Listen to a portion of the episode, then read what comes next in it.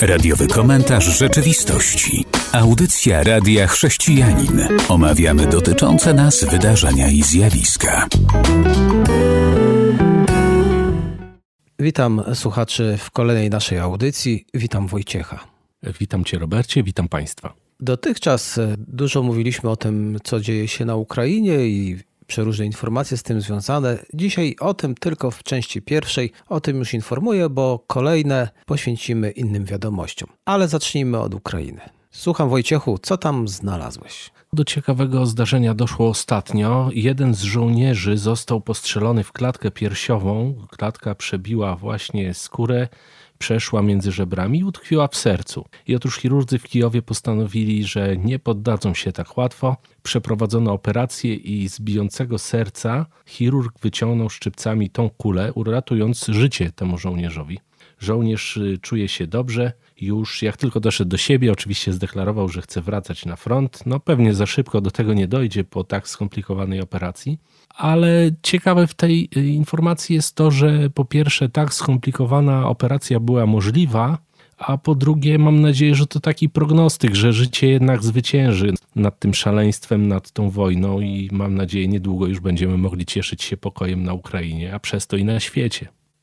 To chciałbym teraz nawiązać do tego, że jest Wielkanoc. Wielkanoc wśród greko-katolików, wśród prawosławnych i w związku z tym temat trochę religijny. Wciąż patriarcha obrywa, patriarcha oczywiście Kościoła Prawosławnego w Rosji. I jak ktoś powiedział, jest to bezbożny sojusz, i ten sojusz usiłuje przedstawić działania militarne Władimira Putina na Ukrainie jako świętą wojnę dla Rosji. Tam szaleje krwawa tak naprawdę inwazja, ale podkreślają, że tak właśnie taką narrację przyjęli tutaj obaj, czyli Władimir Putin, jakże też jego kolega, przywódca Kościoła Prawosławnego w Rosji. I w związku z tym, bo już o tym kilka razy mówiliśmy, że rosyjski Kościół prawosławny to jest jakaś forma siły dla Putina, bo usprawiedliwia jego działania, a nawet wspiera,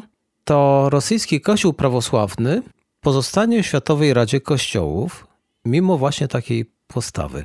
Światowa Rada Kościołów to organizacja, która reprezentuje ponad 580 milionów chrześcijan z całego świata. I mimo presji, aby go usunąć, to przewodniczący Rady odrzuca takie rozwiązanie. Jak podkreślił, odbiegałoby to od historycznej misji tej organizacji, jaką jest wzmacnianie dialogu ekumenicznego. Piękny to dialog mogą prowadzić kościoły, pewnie szczególnie ten z Ukrainy i ten z Rosji, prawda? Tak, tylko że dziwne to jest podejście trochę tej rady, czy tam przewodniczącego, bo równie dobrze to wygląda, jakby on popierał takie działania. No bo nazwijmy to po imieniu. Jeżeli się nie wskazuje, że zło nie nazywa się zła złem, tylko próbujmy rozmawiać. Oczywiście, że trzeba rozmawiać, ale też trzeba nazywać rzeczy po imieniu. To jak on może reprezentować ludzi ze swego kościoła, którzy pewnie są przeciwko tej wojnie i przeciwko takiemu wspieraniu? Ja rozumiem, przez lata historia nas uczyła, że Kościół, czy to katolicki, czy prawosławny, tu nie ma jakby rozgraniczenia, niejednokrotnie popierał wojnę. Pamiętamy te zdjęcia kapłanów święcących żołnierzy Wehrmachtu, które są dostępne w internecie. No tak było, to, to jest historyczny fakt ale rzeczy trzeba nazywać, uważam, po imieniu. No i jasno dać do zrozumienia, że nie możemy tego tolerować jako ludzie wierzący. I tam również są takie głosy, choć od razu zanim to powiem, zdecydowano, że o losie rosyjskiej cerkwi ostatecznie zdecyduje Komitet Centralny Rady, który zbierze się w czerwcu. Ale już są głosy, których nie można lekceważyć, głosy członków Rady, którzy są zwolennikami usunięcia rosyjskiego kościoła prawosławnego. Uważają oni, że patriarcha Cyryl unieważnił swoje członkostwo, popierając inwazję Rosji na Ukrainę i angażując swoją właśnie wspólnotę w taki zbrodniczy preceder Władimira Putina. Jest też wypowiedź, no chociażby czeskiego teologa, pastora Cerny, podkreśla on, że rosyjski kościół prawosławny powinien być wykluczony z Rady, dopóki nie zawróci z fałszywej drogi religijnego nacjonalizmu. No, świetna, świetna postawa, uważam. Przecież pismo uczy nas jasno, żeby upomnieć brata, potem upomnieć go w imieniu, w obecności starszych, a następnie wykluczyć, jeżeli nie chce przyjąć jakichś norm, które są wśród wierzących. Tak? Myślę, że to tak samo dotyczy kościoła całego, jak i poszczególnych wierzących. I niech takie głosy właśnie są kierowane pod adresem wszelkich przywódców, które mogą ich w jakiś sposób obudzić w przeróżnych sprawach tam więcej osób wypowiada się na ten temat. Mogę jeszcze zacytować prezesa Instytutu Dietricha Bonhoeffera w Waszyngtonie, który wzywa do ukarania Cyryla wręcz, nazywając go narzędziem putinowskiej propagandy. To już podniesiona poprzeczka. No tak, no to myślę, że trzeba nazywać rzeczy po imieniu. A teraz już e, kończymy temat Ukrainy Zapraszam więc naszych słuchaczy na przerwę muzyczną, po której wracamy i już będziemy w innych rejonach i przy innych tematach.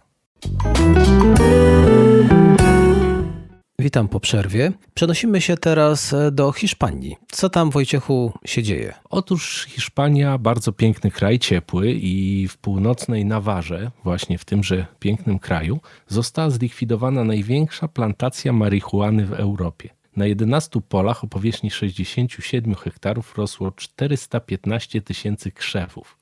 Zostały one zniszczone, a ich wartość oszacowano na 100 milionów euro, a kolejne 50 ton zużyło się w magazynach. Więc jak widzimy, nie tylko Kolumbia, ale i Europa zaczyna po prostu przodować w tym procederze. Jest to ciekawe o tyle, że po prostu no, wykorzystanie marihuany w dobrym celu jako leczniczej myślę jest y, dobre, ale czy aż tak wprowadzać to na rynek, jak tutaj planowano, pewnie nielegalnie, no jest to bardzo trudny temat. Zapewne odkryli, że przemycanie marihuany czy innych ziół sprowadzanie z innych kontynentów do Europy jest jednak problematyczne, to może lepiej w samej Europie prawda, hodować. Wtedy ominą wiele kontroli, ale bardzo dobrze, że znaleźli. To wszystko, co potem trafi na rynek, jednak szkodzi ludziom. Jeżeli jest popyt, no to i będą producenci, którzy będą chcieli dostarczać ten towar, a ludzie w dzisiejszych czasach przeżywają jeszcze więcej stresu, prawda? Mówi się, że chorobą XXI wieku jest depresja, że każdy przeżywa stres. I niektórzy, jakaś część, nawet jeżeli jest to ta znacznie mniejsza część, ale szuka rozluźnienia w narkotykach, no to nie ma co się dziwić. Rynek będzie kwitł. No zdecydowanie mnie zaszokowała po prostu wielkość tej plantacji, bo to, że od czasu do czasu słyszymy, że gdzieś tam wykryto plantację, zlikwidowano trochę tych krzaczków, a tutaj po prostu 67 hektarów. To jest po prostu niewyobrażalna wielkość. Gdyby zasieli tam zboże, myślę, że zrobiliby lepszą rzecz. No. Zdecydowanie. Problem jest w tym, że ludzie szukają szczęścia, ludzie szukają relaksu i jest rzeczą naturalną, bo to jest coś, do czego warto dążyć. Tylko, że rozwiązania tutaj nie są to najlepsze, jeżeli sięgamy po narkotyki, bo to szczęścia nie da i nie rozwiąże problemów, wręcz je stwarza. Jeżeli jesteśmy już w Hiszpanii, a niedawno mieliśmy Wielkanoc, to teraz mamy historię z Burger Kingiem. Burger King przeprasza za obraźliwą reklamę wielkanocną, w której użyto słów Jezusa. No i w ten oto sposób strzelił sobie w stopę, bo zamiast zachęcić ludzi do kupowania ich nowego produktu, to wręcz zniechęcił. No i doszło do tego, że przeprasza, bo populacja Hiszpanii to też 60% katolików. No i katolicy poczuli się obrażeni, dlatego że zachęcano ich do kupowania burgera. Bierzcie to wszyscy i jedźcie z tego, bo to ciało moje. Chodzi o ten werset, który używany jest w Eucharystii katolickiej regularnie. No, myślę, że tutaj spece od reklamy nie popisali się zbytnio. Można było przewidzieć, że takie hasło wywoła skrajne emocje, no bo trochę jest naprawdę, myślę, użyte nomen omen niesmacznie. Natomiast tak jak mówię, no spece nie podpisali się zbytnio, a tak jak wspomniałeś, no Hiszpania ma przecież piękne tradycje, jest, że jeśli mogę tak powiedzieć, kościoła katolickiego. Nawet takie określenie u nich było w XVII-XVIII wieku, matka kościół, które, że tak powiem, wszystko mówiło. Niekoniecznie były to działania dobre i prawidłowe w rozumieniu Pisma Świętego, bo też popierali różne wyprawy łupieżce na do Ameryki. Aczkolwiek, tak jak mówisz, tam tradycja Kościoła katolickiego jest zakorzeniona bardzo mocno. Też poczułbym się urażony, jeżeli ktoś by używał do reklamy i to jeszcze reklamy nie Pisma Świętego, czy jakichś rzeczy związanych z chrześcijaństwem, żeby to była reklama modlitwy, żeby się modlić. No to słowa Jezusa tutaj byłyby naturalne. No ale do używania burgerów, używać słów Jezusa, muszą się z tym liczyć, a zapewne się nie liczyli, przestrzelili. I słusznie, powinni za to też ponieść jakieś konsekwencje, bo śmiać się z Jezusa i z jego słów to rzeczywiście niektórzy bardzo szybko.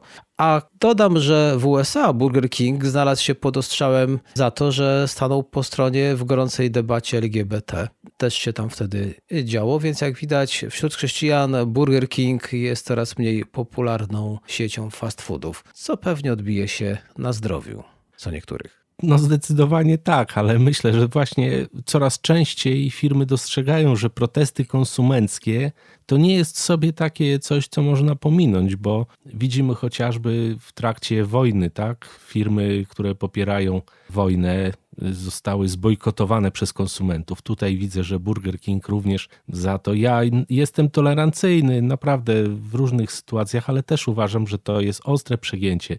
Korzystanie z tego fragmentu pisma w takim kontekście no nie jest fajne. To może na koniec w tej naszej drugiej części przeniesiemy się do Szwecji. Tam też przyda się pewnie jakiś protest, bo szwedzki rząd chce zaostrzyć przepisy dotyczące zakładania szkół prywatnych a wraz z nowym prawem mają one też ograniczyć, jakby nie było, szkoły chrześcijańskie. Celem socjaldemokratów, to jest taka tam siła napędowa w tych działaniach, jest doprowadzenie do całkowitego zakazu szkół wyznaniowych. Tak donosi czasopismo Dagen.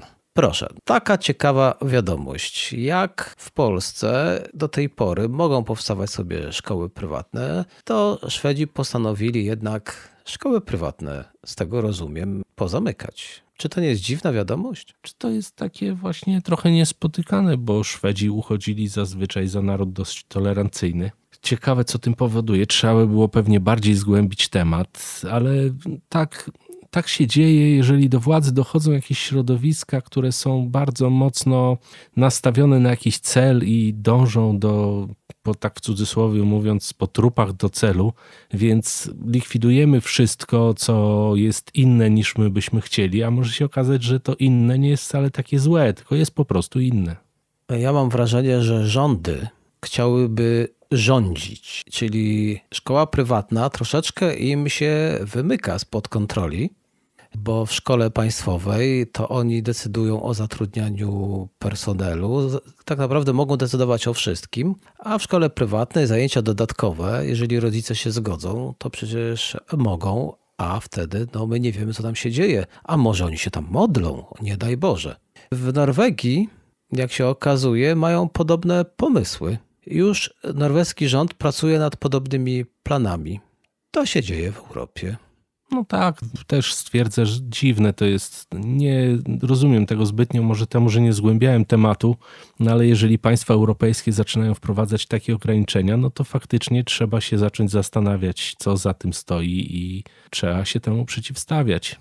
Jest ciąg dalszy tej wiadomości, bo Szwedzka Rada Chrześcijańska, która tam funkcjonuje, poprosiła rząd o spotkanie w celu omówienia tego właśnie planu blokowania niezależnych szkół chrześcijańskich, bo oni chcą to wprowadzać już od 2024 roku.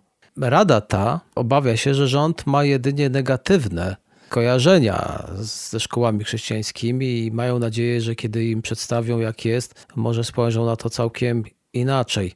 A w skład zarządu szwedzkiej rady tej chrześcijańskiej Wchodzi przedstawiciel Kościoła Zielonoświątkowego, Kościoła Szwecji, również Kościoła katolickiego, czy też syryjskiego Kościoła prawosławnego. A teraz zapraszam słuchaczy na przerwę, po której wracamy i będzie część trzecia.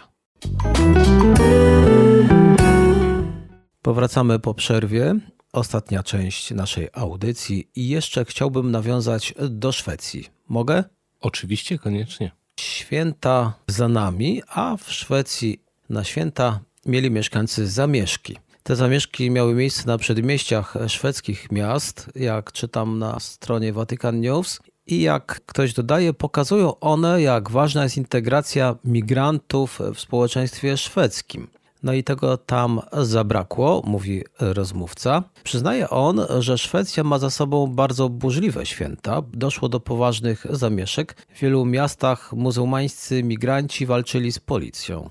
Proszę, Szwecja ich przyjęła, a oni postanowili trochę powalczyć z policją. Przybywa ich coraz więcej, jak on dodaje, i niełatwo jest zintegrować tych muzułmańskich migrantów. A też rozmówca w tym wywiadzie przypomina, że szwedzkie państwo i społeczeństwo jest silnie sekularyzowane, czyli świeckie. A co się stało? A islamscy migranci, którzy tam są głęboko religijni, interpretują świeckość tego kraju za przejaw wrogości. No i okazali wrogość, bo jeden z polityków zapowiedział spalenie Koranu i doszło do tego, że nawet kilkudziesięciu policjantów zostało rannych w tych zamieszkach. To też się w Szwecji dzieje. No tak, i to jest ciekawe, bo tutaj imigranci muzułmańscy szumią, a Szwecja walczy z chrześcijaństwem. No, ciekawy kierunek, to tak jakby trochę na boku dygresja. Natomiast y, właśnie widzę, że niestety, ale to chyba prawo powinno być tak skonstruowane, że jeżeli chcesz przyjechać do tego kraju i w nim żyć, musisz się z nim integrować, a nie po prostu tworzyć enklawy, bo potem dochodzi właśnie do takich dziwnych rzeczy. Ja rozumiem urażenie jakichś wartości emocjonalnych czy wiary. Może nie było zbyt mądrym stwierdzenie o paleniu Koranu, bo my byśmy też pewnie byli bardzo zniesmaczeni, gdyby ktoś nam mówił, że będzie palił Biblię. No pewnie nie rzucalibyśmy kamieniami, tak? Tylko inne środki byśmy pewnie stosowali. Aczkolwiek to właśnie wychodzi na to, że taka wolność źle pojęta obraca się przeciwko temu, kto tej wolności udziela.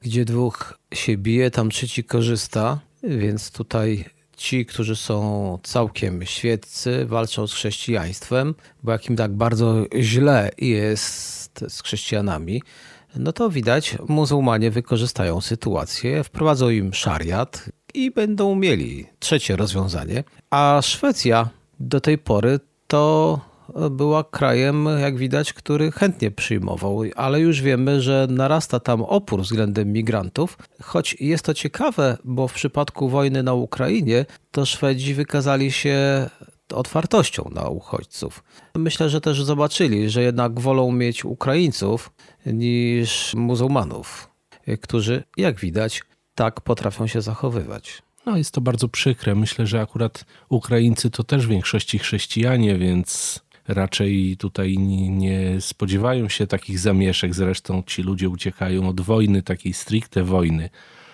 A tutaj ci wyznawcy Mahometa, oni niekoniecznie tam uciekają od wojny. Pewnie niektórzy też, ale w większości szukają po prostu łatwiejszego życia gdzieś na zachodzie. Więc to jest chyba ta różnica. Wrócę do tej twojej myśli, że jeżeli gdzieś się jedzie do jakiegoś kraju, to należałoby jednak dowiedzieć się. Nas pewnie by ukarali za coś, co jest e, bardzo błahe. Na przykład w Malezji nie wolno nikogo klepać po głowie to już jest niemile widziane. Mało tego, w Malezji trzeba uważać na wiele rzeczy, którą ręką co robimy, czy lewą, prawą. Również trzeba uważać, bo nie wolno na przykład trzymać pałeczek kiedy się je tych chińskich pałeczek w dwóch osobnych rękach. No i takie małe rzeczy tworzą problemy w tych krajach, a oni przyjeżdżają do kraju, gdzie jest wolność i mogą sobie robić, którą ręką chcą, jeść jak chcą i klepać się lub nie klepać po głowie i im się to nie podoba. Więc jeżeli im się tak naprawdę tam nie podoba, to po co oni przyjechali do tej Szwecji, jakże do innych też krajów? A też mam nadzieję, że kiedyś rządy tych krajów staną na wysokości zadania i powiedzą coś takiego. Jak wam się nie podoba, to my was wsadzamy w samolot powrotny i wracacie tam, skąd przyjechaliście. Papa. Pa. No to by było najlepsze rozwiązanie. Myślę, że to, to rozwiązanie byłoby najlepsze dla każdego kraju. Nie podobać się, nie chcesz stosować naszych norm? Dziękujemy ci uprzejmie, że byłeś, fajnie było, do widzenia. I to tak powinno być, myślę, bo jeżeli my otwieramy swoje domy, swoje, że tak powiem, serca dla tych ludzi, którzy potrzebują i spotykamy się tutaj z dobrą reakcją, tak jak ze strony Ukraińców, a ze złą reakcją ze strony muzułman, oczywiście nie chcę generalizować, nie wszystkich, ale to znacząca większość, bo to coraz częściej się o tym słyszy, no to nie podoba się, żegnamy, miło było, ale się skończyło. Tutaj nasuwa mi się coś, co wciąż e, podlega przeróżnym dyskusjom w różnych krajach, a w Polsce jest już tego próba, aby zaostrzyć e, prawo o obrażaniu uczuć religijnych. No i teraz zwróć uwagę na tą Szwecję. Oni poczuli się obrażeni, a dokładnie są urażone ich uczucia religijne, bo ktoś nie, że spalił, ale tylko powiedział. I teraz, jeśli w danym kraju wolno byłoby mówić, co się chce, wolno byłoby palić Biblię i Koran, bo jak pali w domu, kupił, zapłacił za to, nie że ukradł i spalił komuś, to powinni to zostawić. Wolność, równość, proszę, możesz sobie to mówić, możesz sobie to robić. I żaden sąd by się nie kwapił, a karałby tych, którzy chcieliby wprowadzać samosądy religijne. Przecież to jest nic innego, jakaś forma religijnych sądów. Wtedy byłby spokój, bo prawo zawsze by stało po wolności, nie byłoby obrażania uczuć religijnych, bo nie byłoby takiego prawa. Jak czujesz się obrażony, to trudno. Twój problem, na tym polega życie w jakiejś wierze, że musisz się liczyć z tym, że ktoś będzie cię prześladował z powodu Twoich przekonań.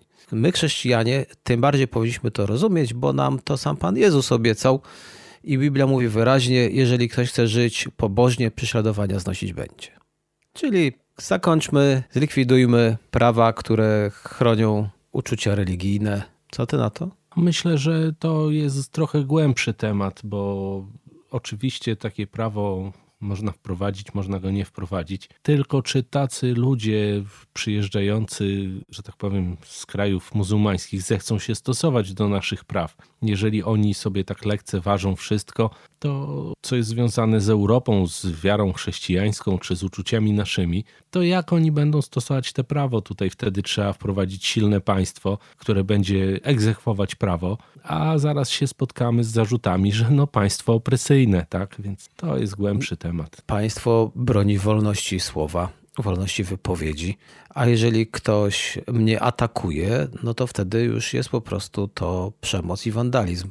A co ja mówię, jeśli chodzi, no wierzę w potwora spaghetti i kto? Będzie mnie ktoś obrażał? No może, no bo stwierdzą, jesteś głupi, bo w to wierzysz. Ale ja tak wierzę i nie powinienem się obrażać, no bo jeżeli tak wierzę, no powinienem się liczyć z tym, że ktoś nie musi podzielać moich poglądów. Podobnie jak ktoś nie lubi pomidorówki i ktoś mu może powiedzieć, co ty, głupi, nie lubisz pomidorówki, wszyscy lubią w Polsce pomidorówkę. No i co, no będzie tak. obrażony? Tak, dokładnie. To jest, y, myślę, świetne rozwiązanie, tylko mam mieszane uczucia, czy państwo poszłoby na coś takiego, a myślę, że powinno. Dobrze, to przenosimy się w inne rejony. Wojciechu, słucham. Powiedz mi, Robercie, jak ty się odnosisz do murali, do tych malunków różnych na ścianach naszych budynków, tych malowanych zgodnie, że tak powiem, z wolą właściciela budynku i tych malowanych niezgodnie z wolą właściciela budynku?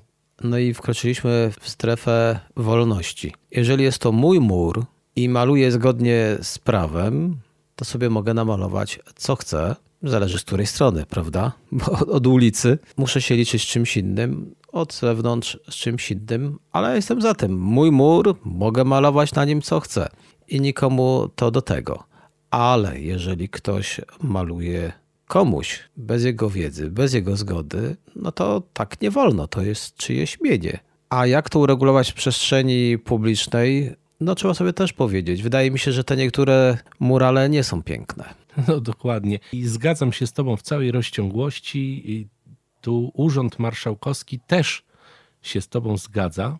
W Szczecinie i w Świdwinie postanowili wykonać takie murale, które będą specyficznymi muralami. Otóż są to ekomurale, a polega to na tym, że będą wykonane w specjalnej technice farb fotokatalitycznych i te farby mają to do siebie, że ze względu na swoją strukturę i, że tak powiem, chemiczne własności, będą pochłaniać dwutlenek siarki, dwutlenek azotu, opary rozpuszczalników oraz zabijać bakterie, wirusy i grzyby. Także tutaj przyjemne z pożytecznym. Mam nadzieję, że te obrazki będą też odpowiednio ładne, żeby mogły się podobać, żeby nie były to jakieś bohomazy, byle co, ale jeżeli Urząd Marszałkowski to robi, to raczej pewnie będą to przyjemne dla oka obrazki.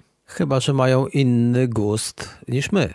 Jeżeli chodzi o twórczość, no to przecież jest to kwestia gustu. Ale także od razu podpowiem, gdybym miał taki mur i mógł na nim coś namalować, to zapewne chciałbym namalować coś, co byłoby dobrym przesłaniem dla przechodzących, chrześcijańskim najlepiej. No i teraz można to połączyć nie tylko z dobrym przesłaniem, ale też i z dbaniem o nasze środowisko. Tak. I co za tym idzie, również z wolnością wypowiedzi, a także, i tutaj się pojawia problem, bo jak ja napiszę, że Jezus cię kocha, a będzie przychodził ateista i zgłosi, że jego uczucia zostały urażone. Albo będzie przechodził buddysta. I mamy już znowu tą zagwozdkę, którą już ominęliśmy. Jeżeli będziemy mieli takie prawa o obrażaniu uczuć religijnych, to wtedy ja nie będę mógł napisać tam Jezus cię kocha, albo Jezus umarł za ciebie, no bo przecież ktoś się może poczuć urażony. I co? Wyląduję w sądzie, bo obrażam czyjeś uczucia religijne. No, myślę, że sąd tutaj, mam nadzieję, przynajmniej podejdzie inteligentnie do tematu, no bo w sumie jak obrażasz uczucia? Nie napisałeś, że buddyści są idiotami. Wręcz przeciwnie. Napisałeś, że ktoś tego człowieka kocha, więc. To teraz powiem, jakie zdanie obraziło, jeśli dobrze pamiętam, Hindusów. Bo pewien kaznodzieja powiedział, że Jezus jest jedyną drogą, prawdą i życiem. I tak ich to obraziło w ich kraju, że zamieszki miały miejsce. Więc oni się poczuli urażeni, bo jeżeli by Jezus był tylko jednym z wielu bogów i to wcale nie najważniejszy, to spokojnie, da się przeżyć. No ale jak ktoś śmie mówić, że Jezus jest jedyną drogą, jedyną prawdą i jedynym życiem, no to już poczuli się mocno urażeni. To podobnie może zadziałać również w każdym kraju, który będzie miał takie prawa o obrażaniu uczuć religijnych. No, miejmy nadzieję, że do tego nie dotrze, bo już mamy wystarczająco dużo głupoty w życiu codziennym. Dlatego ten przepis może do tego doprowadzić. Zmierzamy do końca. Wojciechu, chcesz jeszcze się czymś podzielić? Tak, chciałbym się podzielić historią pana Mariusza.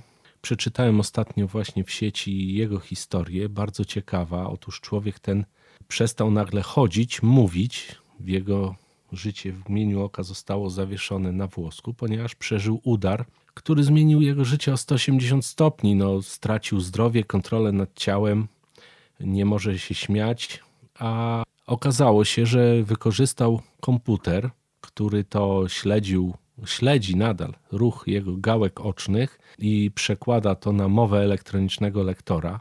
I fajne w tej historii było to, że praktycznie wszyscy go opuścili. Znajomi się odzywali z pracy, matka się nim zaopiekowała, bo żona postanowiła, że nie będzie nieść z nim tego ciężaru. Takie trochę przykre. Natomiast ten człowiek się nie poddał i walczył, wykorzystał technologię do tego, żeby móc się porozumiewać z ludźmi, nie być takim po prostu warzywem leżącym i patrzącym w sufit. Fajna historia, jeżeli byście Państwo trafili gdzieś w sieci, to bardzo polecam historię tego pana Mariusza. To pokazuje, że jeżeli człowiek chce, to może zrobić wszystko, nawet w tak trudnej sytuacji, jak w jakiej znalazł się pan Mariusz. Mam nadzieję, że jest człowiekiem wierzącym, że też swoje myśli kieruje ku Bogu, że nie czuje się w jakiś sposób odrzucony czy pozostawiony.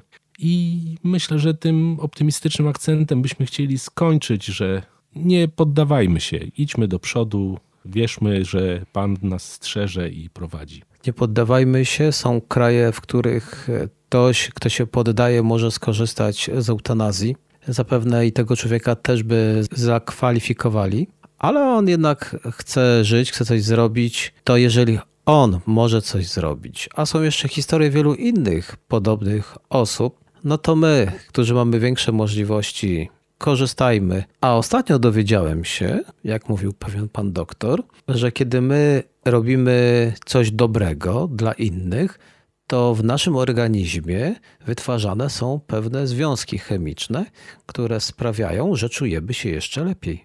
Dlatego nie wiem, jaką mamy motywację, ale robienie dobrze, pomaganie innym, jak widać, przynosi korzyści. I tym to akcentem kończymy naszą dzisiejszą audycję. Do usłyszenia. Do usłyszenia. Był to radiowy komentarz rzeczywistości.